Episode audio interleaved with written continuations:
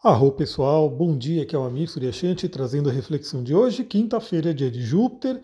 Hoje continuamos com a Lua no signo de Peixes, temos aí uma Lua crescente e o signo de Peixes é um signo regido por Júpiter, então temos aí um dia muito bom ainda para trabalhar a espiritualidade, porque hoje é um dia de Júpiter, né? Já naturalmente é um dia muito bom para a gente se conectar com essa energia e o signo de Peixes, né? Tem tudo a ver com espiritualidade.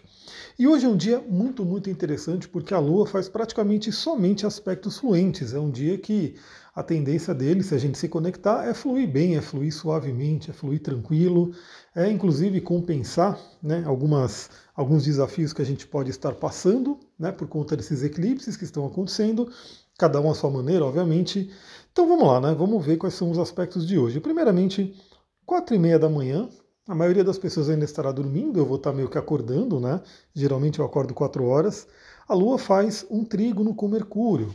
Então temos um aspecto fluente ali entre Lua e Mercúrio em Escorpião. Lua e Peixes e Mercúrio e Escorpião. Um dia maravilhoso aí para uma manhã de meditação, para conexão com sonhos. Então, para quem acorda mais tarde, esse momento aí provavelmente vai ser um momento de muitos sonhos. Preste atenção no simbolismo que vem para você. Se assim, você acordar cedinho, pode se conectar com uma meditação, pode olhar para dentro, pode mergulhar aí nas suas profundezas. Lembrando que o Mercúrio em Escorpião ele é para isso, né? É para a gente realmente ir fundo no nosso inconsciente e o signo de Peixes também representa essa energia. Então é um dia muito interessante para que a gente possa mergulhar nas nossas questões. São dois signos de água, dois signos que falam sobre as emoções e sobre cura, cura emocional principalmente. Bom, ali por volta das 11 horas da manhã, a Lua faz um trígono com o Sol, Sol também que está em Escorpião, Lua em Peixes. Novamente, primeiramente já é uma harmonia entre Sol e Lua, então isso por si já tende a trazer aí uma fluência melhor nos relacionamentos e também dentro da gente, né? Então, na verdade, tudo se reflete fora como está dentro. Então procure nessa manhã de quinta-feira se harmonizar, se equilibrar. Né? Lembre-se que o desequilíbrio ele acaba trazendo aí doenças, ele acaba trazendo aí desafios para a gente e a nossa meta é buscar sempre essa unidade, esse equilíbrio. Então o trígono com o Sol faz com que a gente tenha essa facilidade, essa possibilidade de ter uma harmonia interior. Bom, ali por volta das 14h30, a Lua faz bons, aspectos com os nodos lunares, que são representantes aí dos eclipses, né? Nos trazem os eclipses. Lembrando que a gente está entre dois eclipses, né? Tivemos aí o eclipse solar no escorpião e agora já nos encaminhamos na semana que vem para o eclipse lunar. E esse eclipse lunar ele está bem desafiado, né? Temos ali um Saturno fazendo aí uma quadratura tanto com o Sol quanto Lua. A gente ainda vai fazer uma live para poder conversar sobre isso.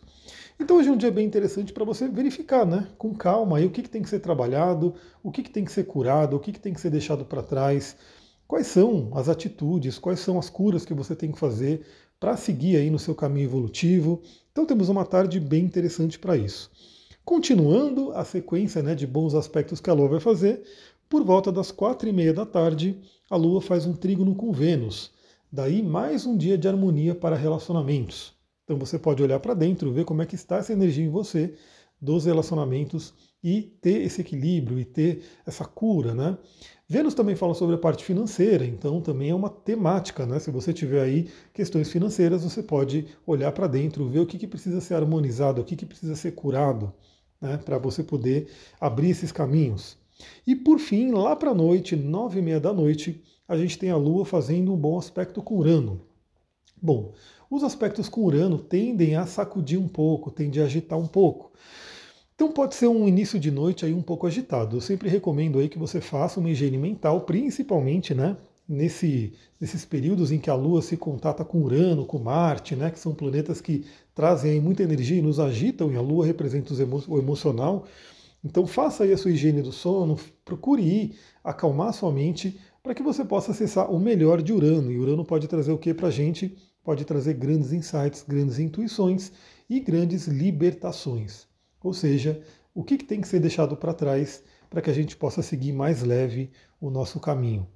Como a gente tem aí essa presença de Urano no início da noite, pode ser que essa noite também traga aí boas, bons insights, boas intuições. Então já prepara aí o seu caderninho de sonhos, já prepara aí a sua reflexão né, de uma da manhã, porque nessa madrugada podem vir bons sonhos aí para você poder refletir. É isso, pessoal. Vou ficando por aqui. A gente vai se falando. Eu estou preparando aí a live de, de da, do eclipse, né? Então talvez hoje eu já entre para fazer, se não, né, no máximo aí entre sábado. Provavelmente eu vou fazer hoje, viu? Porque ah, na sexta-feira acho que eu não vou conseguir, no sábado talvez também não. Então já e aí no, no na segunda, no domingo teu, ah, o resumo astrológico, talvez eu faça hoje mesmo. Então é isso aí. Fica de olho lá no Instagram que por volta das três ou quatro horas da tarde provavelmente eu entro para a gente conversar. É isso, pessoal. Vou ficando por aqui. Muita gratidão. Namastê, Harion.